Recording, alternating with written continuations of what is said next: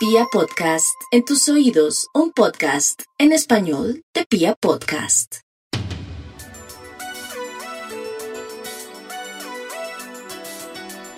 Muy bien, quiero presentarles a, la doctora Carmen Larrazábal.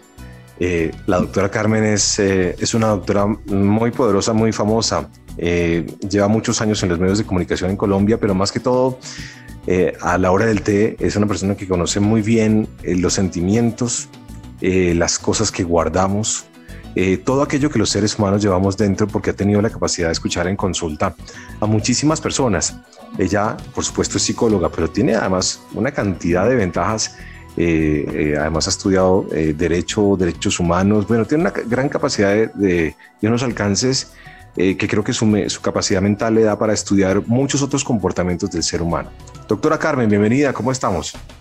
Muchas gracias, Carlito. La verdad, eh, te, has, te has excedido en generosidad en esta presentación y es para mí eh, de, mucha honra que ustedes de semejante cadena radial, porque yo sí digo que son cadena radial, tengan hoy el decoro y la decencia de entrevistarme. La verdad me siento muy, muy contento porque como tú bien decías, yo creo que ustedes fueron los únicos que me faltaron por pasar. Bueno, muy bien. No, es que mira, yo, yo, independientemente de cualquier cosa, yo creo que eh, por lo menos en el caso eh, de algunas de las cosas que hacemos al interior, sí estamos muy, muy preocupados en el bienestar mental de las personas. Eh, yo siento que que hay un nuevo mundo, que hay, que hay muchos nuevos medios que hay muchas opiniones, que hay nueva información. No quiere decir que todo esto nos sirva, pero yo siento que eh, existe la capacidad de cambiar un poco nuestro pensamiento en pro del bienestar mental. Yo siento que, que todos los seres humanos estamos buscando nuestro propio bienestar, ¿cierto? Nuestro bienestar propio pero que yo creo que también parte mucho a partir de nuestro bienestar mental y creo que a partir de ahí eh, empezamos a construir cosas y creo que estos textos, pues hombre, nos ayudan mucho en, en pro de todo hecho. Sí. La doctora Carmen es, es quien escribe ahora este libro que se llama Manual de Supervivencia Femenina. Y entonces cuando la doctora presenta ese título, yo digo, y lo tengo en mis manos, yo digo, ¿cómo así? ¿Cómo así que la mujer está sobreviviendo, doctora? Porque es que cuando tú dices supervivencia, claro, yo me cuestiono y digo, wow, ¿qué es este título? Claro, y mucha gente lo ha hecho, ¿sabes, Carlos? Pero, pero las personas que, lo han hecho y que, y que me han preguntado, sobre todo los hombres, lo han hecho con mucho respeto porque dicen, eso quiere decir que hay un manual de supervivencia masculina o nosotros estamos literalmente acabando con las mujeres.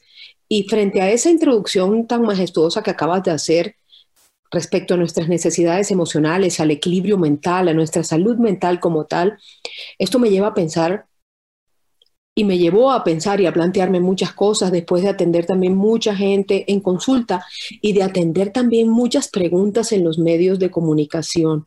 Porque quiero decirte que soy asediada en, mis redes sociales eh, en muchas preguntas que la gente que la gente necesita responder. Y a veces como personas o nos da miedo enfrentar a estas a estas preguntas o definitivamente no queremos ni siquiera responderlas porque en muchas oportunidades sabemos cuáles son las decisiones que nosotros hemos tomado que han sido decisiones oportunas o decisiones inoportunas o decisiones buenas o malas. Yo siempre digo que las decisiones no son ni buenas, ni malas, ni oportunas, ni, ni inoportunas, son decisiones que se toman.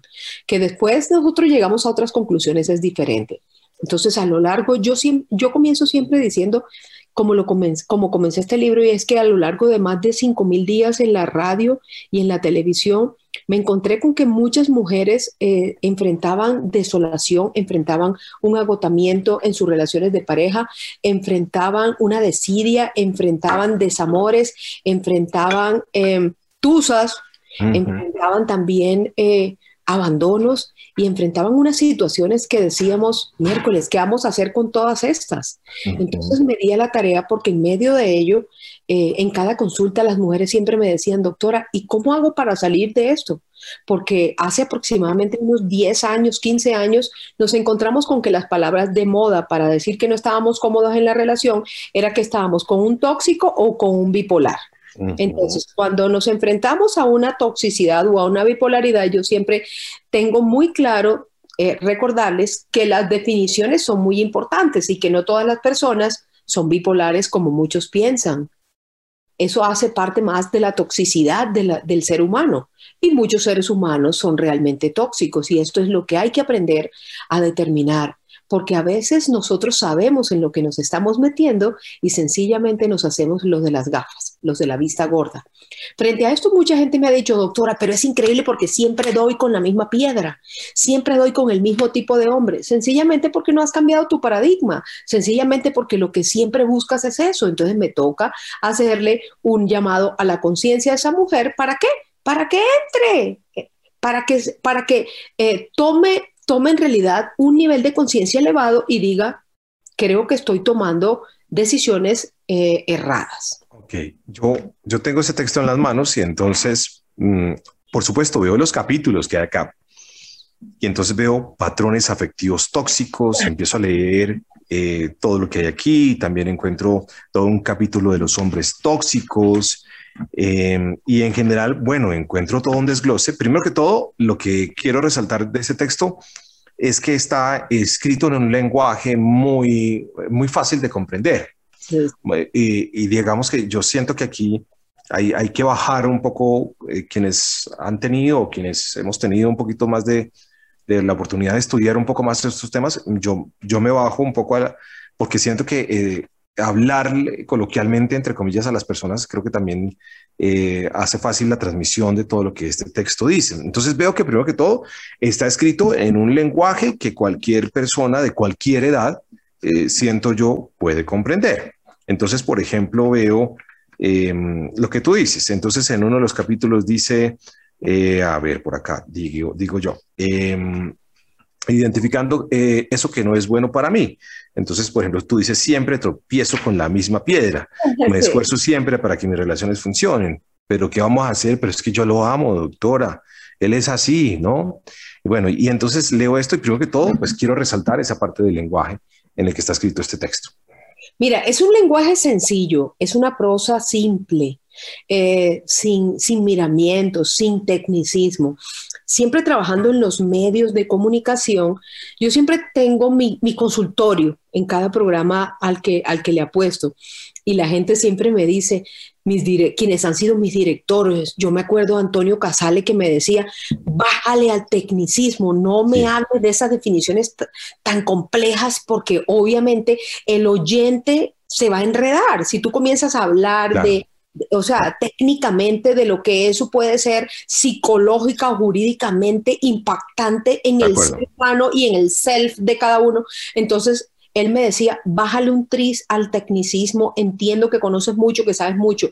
Después pasé a manos de otros directores y siempre me decían, bájale al tecnicismo. Le bajé tanto que escribí este manual sencillísimo, súper simple, porque yo quería que la mujer indígena, la que trabaja en las cosas de la casa, la enfermera, la auxiliar, la que no, la que no, la que ha hecho un curso en el SENA, la que estudió un cursito de, de tecnología por aquí, todas las mujeres independientes de tener una academia nutrida o una academia incipiente son mujeres que siempre han sentido, son mujeres que siempre han tomado las relaciones de pareja con mucha vehemencia, mucha fuerza y siempre les ha tocado enfrentar. Mire, si la mujer sabe escribir o no sabe escribir, se enfrenta con un celoso.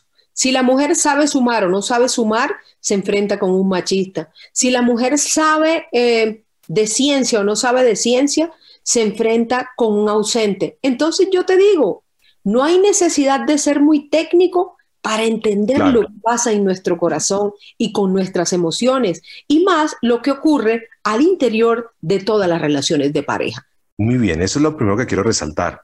Segundo, pues yo voy leyendo el texto y me encuentro unos capítulos y unos títulos que yo digo, pucha, entonces, y lo entiendo, y ahora en pandemia, pues uno ve las cifras y hemos trabajado de la mano con con organizaciones para todo el tema de la violencia intrafamiliar y esto pues obviamente es una cosa que no, no desconocemos y que nos preocupa muchísimo. Pero entonces yo también cuando leo este, este libro digo, pucha, quedamos tan mal parados los hombres hoy por hoy, doctora. Pucha, es que, es que yo leo el libro y digo, Dios mío. No, no, no. Lo que pasa, Carlitos, es que esta es una invitación también a que tomemos conciencia y a que tomemos conciencia respetándonos a nosotras mismas. Porque, ¿qué pasa? Con mi experiencia me he dado cuenta que nosotros somos unas irrespetuosas con nosotras mismas. Nosotros sabemos el hombre que estamos teniendo al frente, nosotros sabemos el hombre con el que pasamos a la cama, nosotros sabemos de quién nos enamoramos, pero somos capaces de mentirnos, somos capaces de manipularnos, somos, somos capaces de autosabotearnos. Entonces, más que llamarles la atención a los hombres, se la estoy llamando a las mujeres porque al final yo lo que quiero es que ellas sean emocionalmente inteligentes, que sepan tomar decisiones, que sepan abandonar el barco cuando nos toca dejarlo, o que sepan dar un paso al costado sin que tengamos que decir, ay, pero es que yo lo amo, ay, pero es el único que me ha parado bolas a mí, es el único que se ha acercado a mí, o es el único que ha tenido de verdad como, como el detalle al menos de golpearme porque muchas mujeres piensan que el hecho de que los hombres las golpean, les hablan mal, eh, tengan con ellas cualquier tipo de vejaciones, es porque son tan divinos que significamos algo para ellos, que ellos se toman el trabajo de maltratarnos. Entonces, esto es un llamado más bien, por eso digo manual de supervivencia femenina. Muchas mujeres me han escrito y me dice, doctora, pero usted sí que nos por debajeó. Y yo le digo, me gusta, eso quiere decir que tienes una inteligencia adicional, porque eso era precisamente lo que yo quería, no por debajearlas, sino zarandearlas, para que comenzásemos a entender que la culpa no es de ustedes. Miren, ustedes tienen una inteligencia emocional que yo le digo una cosa, para tener la inteligencia emocional que tiene un hombre, definitivamente más de, de la testosterona que podemos tener, hay que comprender ese concepto. Y yo me he dado también a la tarea de hacerlo. ¿Por qué? Porque yo dije, quiero tener una inteligencia emocional masculina. Eso es tan importante que, Carlos, yo te digo una cosa, cuando ustedes los abandonan, o cuando ustedes terminan una relación de pareja, mira, es completamente sencillo. Ustedes inventan, ustedes eh, construyen y hacen computadores, hacen eh, la bombilla, eh, hacen, se convierten en investigadores, se, o sea, sacan lo mejor de ustedes y se vuelven una tromba. ¿Sí me entiendes? Porque nada, nada los cansa, nada los oprime, nada los manda para el carajo que a nosotros nos pase eso, Carlito. Comenzamos a molestar con el, con el, con el celular. Amiga, me marcas que parece que, tengo esto dañado porque no me ha entrado la llamada de él. Tengo tiempo de no dormir. Eh, ya no quiero comer. Claro, eh, ahí, pero ahí estás marcando también una diferencia que hay entre, entre cómo estamos constituidos los hombres, cómo están constituidas eh, las mujeres. Digamos que, eh, y hay todos unos estudios que nos enseñan a, a, descubrir por qué, por ejemplo, eh, los hombres actúan de cierta manera en una relación y a veces las mujeres interpretan eso como no, me está parando bolas o no me escuchó y uno sí está poniendo cuidado. Es decir, hay, una cantidad de cosas de, diferencias entre, los unos y los otros. y eso es un tema muy, muy chévere además. Eh, pero yo hay una cosa que, yo quiero, eh, no sé si rescatar o, resaltar de todo esto, y es que, ah, si, ¿por qué siempre, voy a hablar en plural, ni siquiera voy a hablar solamente de las mujeres o de los hombres, porque siempre uno tiene una voz que le dice a uno internamente, mira, estás metiendo la pata. Y entonces, y entonces uno se autosabotea. ¿Por qué? Esa es una estructura mental muy famosa que se conoce como el ello. Mira, Ah, está el ello, que es lo básico. La persona básica, que es la que dice, ay, qué caracha, metámoslo, nosotros somos suficientes Madres Teresa de Calcuta y después lo arreglamos. Pero está el yo, que es el principio de nuestra realidad, y el yo nos llega y nos, nos, nos dice, que conste que les estoy diciendo que ni la hembra ni el man son de fiar. No se puede recomendar este tipo de personajes pero si te quieres meter, hazlo. Y está el super yo que dice, oigan, pero ustedes definitivamente no han tenido decoro en la vida, a enredarse con semejante badulaque, mire la bandida esta o mire el otro. Y el super yo es el que nos llena de todo eso que va en contra, porque es una, es una, una catapila y que nos enfrenta y nos dice, ustedes sí son muchos cretinos. Y, pero a veces le damos mayor relevancia al ello porque el ello es el del placer, el de los instintos, el de la bacanería, el del bacanal, el del desorden, el de la gula. Y eso es lo que nos gusta a los seres humanos. Eh, eso, eso me parece súper chévere, súper didáctico. ¿Qué hay que hacer? ¿Qué hay que hacer? Tenemos que mediar entre esos tres personajes, porque en ellos nos paseamos toda la vida y es una lucha permanente. dice, ay, es que yo siento un diablito. Eso no le ponga nombre de diablo, que eso la psicología lo investigó y sabemos que ese es el super yo, el yo o el ello. El ello, el bacán, el del placer, el del sexo, el que dice quiero más, que me den por todos los lados, que me golpeen, que me cercenen, que me hagan todo, pero que me hagan sentir. Y cuando termina no le da ni culpa, porque eso era lo que quería. Pero de repente a los dos días el yo le dice, tuviste cómo saliste tarapeado de esa relación, mira todo lo que te hicieron, te mandaron en taxi después de haberte roto hasta la camisa, te rompieron el alma, te rompieron todo. Y uno dice, ¿será? Ay, no, pero espérate un momentico, entonces uno llama a alguien, mira, es que a mí me está, no sé, tengo una vocecita interna. A mí me encanta cuando la gente me dice, ay, doctora, es que yo siento que me hablan. No, no siente que le hablan, esa es subconsciencia. Y la conciencia tiene tres niveles, son los que estamos describiendo aquí, que es muy importante. Y tengo que abonarte una cosa, Carlos. Eres el único y me han entrevistado en la China, en la Conchinchina y en el resto del mundo. Y eres la única persona que ha dicho, oye, ¿por qué no miramos esto desde este punto de vista? Yo en mis entrevistas nunca había hablado de esto, por ejemplo. Pues es que eso me encanta. Yo, yo, yo le he estado echando cabeza y, y, y yo además soy como es decir, yo siempre he venido como en un, en un tema de decir, no me quito las cosas que me, que me corresponden como de la educación machista que recibí, porque soy parte de eso y lo estábamos hablando hace un rato con, eh, con otro colega tuyo, pero, pero, pero digamos que ah, hemos tenido la oportunidad de recibir información, de, de, ser conscientes, de tener la oportunidad de cambiar o no, ¿cierto? Y, y ser conscientes y, y, de transformar un poco todo, todo esto que hemos recibido. Pero también soy, eh, de alguna manera, yo eh, también mis relaciones y todo lo que he vivido eh, me ha formado de alguna, de alguna manera y creo, pues para tratar de equivocarme lo menos posible con mis parejas, ¿no? O con mi pareja. Y, también darle el lugar que se merece a la mujer, que también le ha sido negado. Eh, y no soy un activista de feminismo tampoco, sencillamente, pues creo que cada quien merece su lugar y eso me parece importante y creo que estoy en la búsqueda de un equilibrio. Un equilibrio. ¿Y de, de alguna manera. Y eso es lo más inteligente eso es lo más inteligente, definitivamente. Porque si nosotros eh, no buscamos ese equilibrio, entonces tenemos que buscar un flotador de patico o definitivamente leernos el libro de la doctora Carmen, porque tanto para los hombres como para las mujeres, y vuelvo al conflicto que genera el hecho de que sea supervivencia femenina.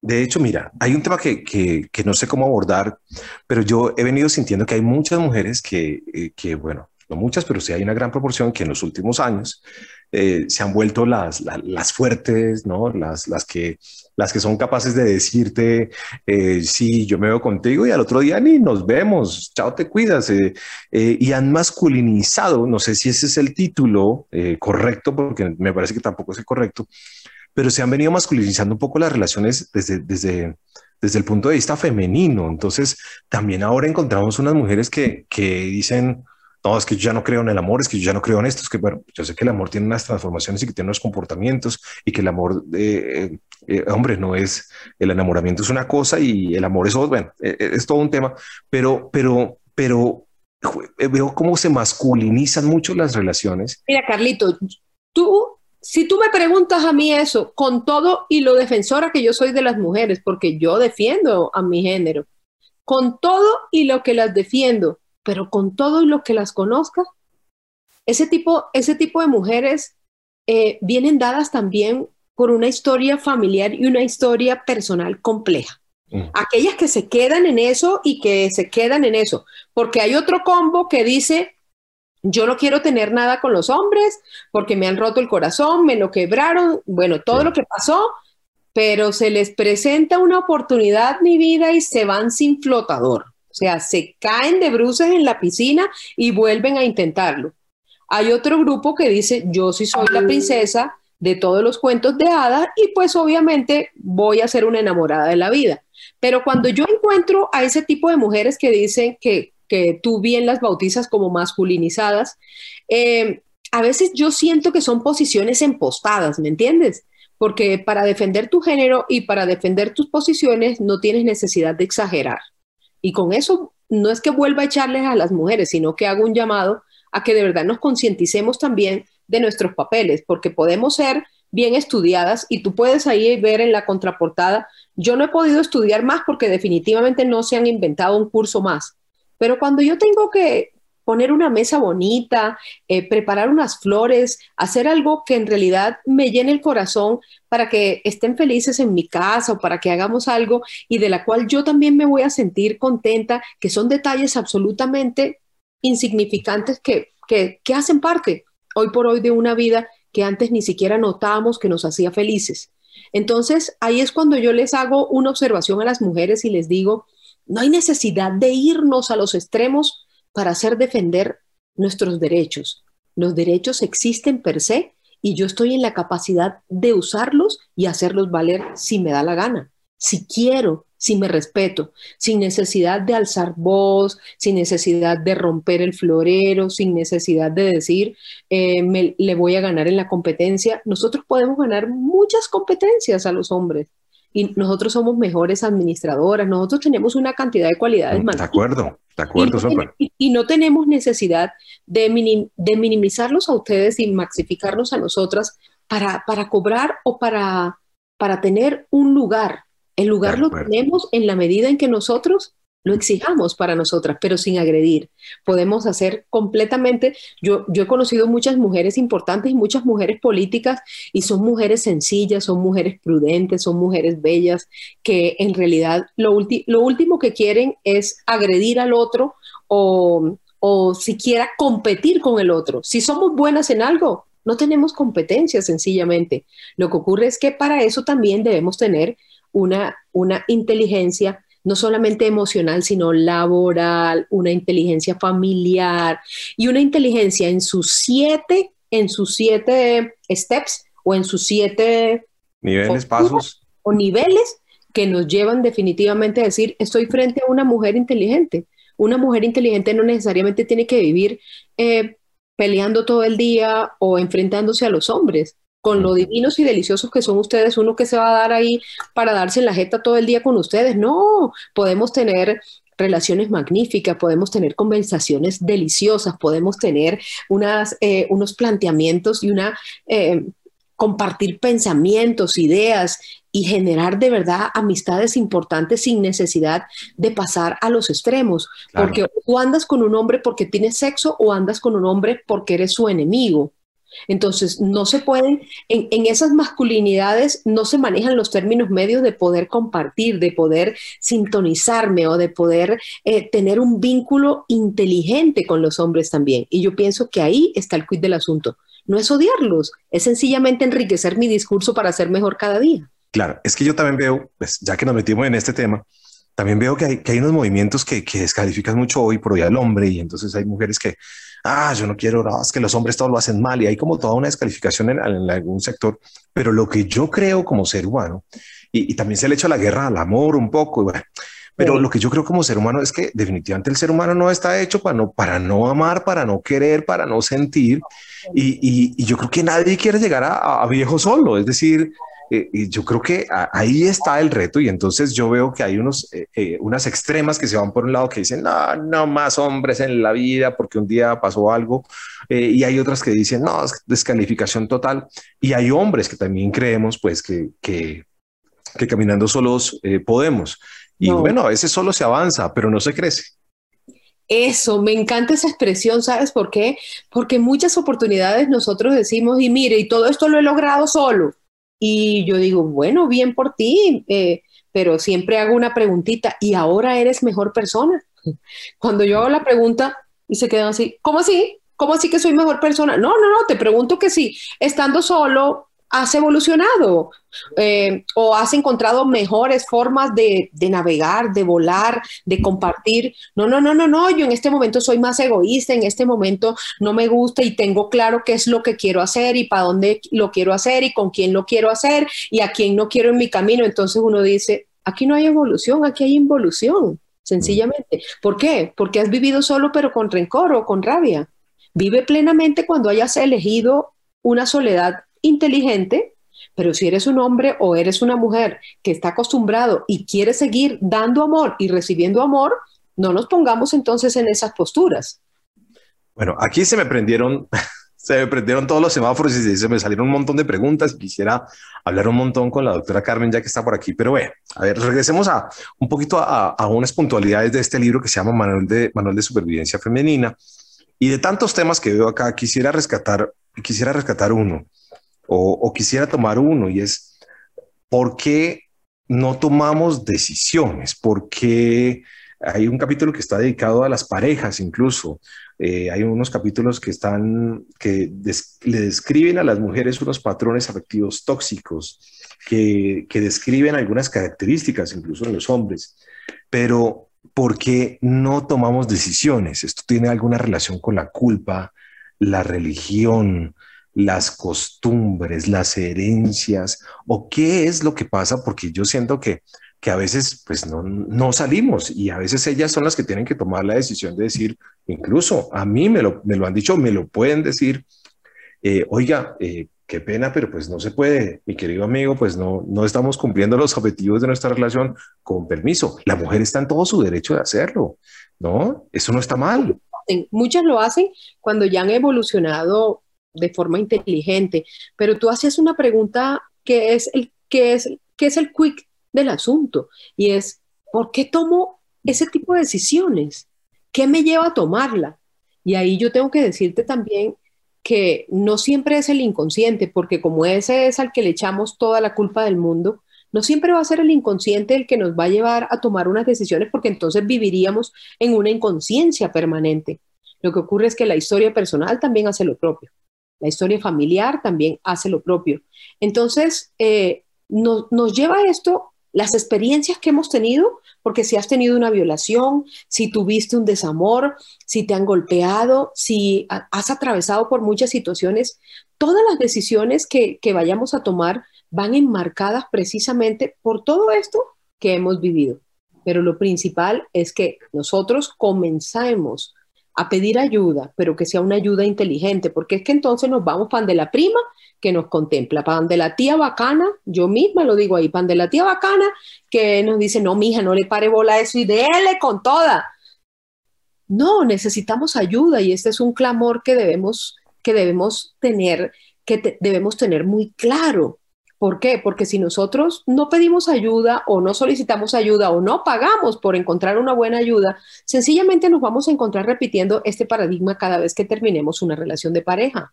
Las decisiones debemos tomarlas desprovistas de todo ese material. Bueno, que en alguna hay un, hay un, un impacto un poquito mayor o que tenemos en cuenta este aspecto o el otro, pero seguimos considerando porque sobre la toma de decisiones se ha trabajado mucho. ¿Y dónde se trabaja sobre la toma de decisiones? Lamentablemente tengo que decirles que en una terapia.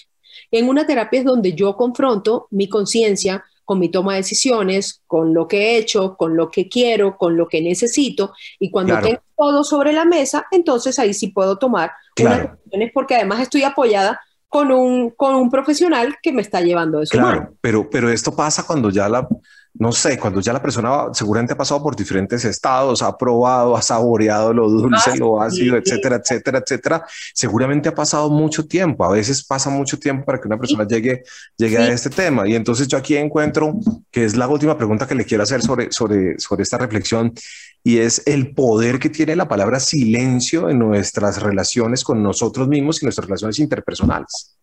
Mira, eso es muy complejo porque el silencio eh, yo que soy abogada, yo digo definitivamente la aplicabilidad que tiene el silencio en la vía administrativa y el silencio en una relación de pareja es casi lo mismo. Es increíble, porque el que calla otorga o está en desacuerdo. Si tú guardas silencio, puede que estés, bueno, otorgando o puedes decir, esta es una forma de qué? De ejercer también una contraposición. Yo lo que llevo es a que si vamos a tener espacios de silencio, sean espacios respetuosos en la medida en que podamos tener también nuestros espacios de expresión. Porque si yo no me comunico, si yo no hablo acerca de mis necesidades, de lo que me gusta, de cómo me gusta, con qué me gusta, pues obviamente no voy a ser comprendido nunca. Claro. no podemos endilgarle al otro la capacidad de interpretación telepática, casi mágica, porque no somos esos Walter Mercados. Entonces, yo pensé que tú te habías dado cuenta de mi cara, pero ¿por qué tiene que tomar y hacer un juicio de valor frente a una cara, frente a un gesto? Como yo te puse la cara y como yo te hice así y no entendiste, pues entonces yo seguí adelante. Es ahí cuando debemos tener muy claro y es ahí cuando yo hago énfasis acerca de una comunicación que nos dé la libertad una comunicación que nos dé la libertad incluso de poner límites sanos, de que el no también se emplee por respuesta y de que yo, si quiero tener mi tiempo y me quiero aislar un poquito, quiero conservar y guardar silencio, pues lo puedo hacer. Imagínate tú, Carlos, que yo hablo tanto, yo hablo, mejor dicho, desde, desde, antes de nacer, creo yo. Y yo siempre me he caracterizado por, por hablar demasiado, pero hablar demasiado en esto, ¿no? Hablar, o sea, tener la palabra. Entonces, lo más chistoso fue que alguna vez un paciente me dijo, oígame, ¿usted cuándo guarda silencio? Y le dije, gran pregunta. Te tengo la respuesta, porque eso también es necesario hacerlo. Y me dijo, compadezco a quien tiene que ser su pareja, porque imagínese usted hablando. Yo le dije, no, uno puede hablar, pero la cantaleta es diferente. Pero te voy a responder, le dije, guardo silencio también. Y para eso me voy a una pequeña capilla de unas monjas que están eh, alejadas del mundo y guardo silencio, porque para poder seguir hablando de la forma como hago, tengo también que guardar silencio. Y esos son los espacios de silencio inteligente que también como pareja y como personas nos debemos. Con eso nos premiamos, con eso nos equilibramos, con eso eh, buscamos salir de una cantidad de material que a veces se convierte más en lastre que en que en pro de, nos, de nuestra evolución y nuestro desarrollo. Claro, es que, es que siento que el silencio tiene aquí un poder muy grande en nuestras relaciones y es que no decimos lo que nos gusta, no decimos lo que no nos gusta eh, y vamos aceptando y vamos aceptando y vamos aceptando una serie de situaciones hasta que un día eh, esto estalla de una manera y uno pues, tal vez nunca lo dijo, nunca lo expresó eh, y aceptamos, ¿no? Y en ese momento se habrá acabado todo, Carlos todo se habrá acabado. ¿Por qué? Porque no dijimos, porque yo pensé que tú habías entendido, porque... Y son cosas que se van metiendo así inconscientemente debajo de un tapete y cuando vemos a ver, el tapete tiene un turupe así y ya se arma un trauma y se rompe la relación y el vínculo. Bueno, mi doctora Carmen, yo, mejor dicho, aquí nos podemos quedar charlando eh, de, de todo este tema que además es muy importante y siento que por más información y que por más conocimientos y, más puntos de vista que hoy tenemos, porque tenemos la, oportunidad de tener herramientas como estas, pues hombre, todavía no lo logramos, no lo logramos, pero estamos en pro de ello. Pero eso, pero se está trabajando. Y lo más importante es que trabajemos y también eh, nos pongamos literalmente la pila y sepamos que necesitamos esa ayuda y que no nos podemos quedar ahí con esas relaciones tan aburridas, unas relaciones malsanas que no nos llevan para ningún Pereira, que solamente porque me mantiene y me da la platica para irme a hacer el manicure y el pelo, no nos podemos quedar en ese nivel. Ese es un nivel precario, muy básico. Busquemos algo más, busquemos crecer y busquemos desarrollar relaciones inteligentes. Esa es mi invitación el día de hoy.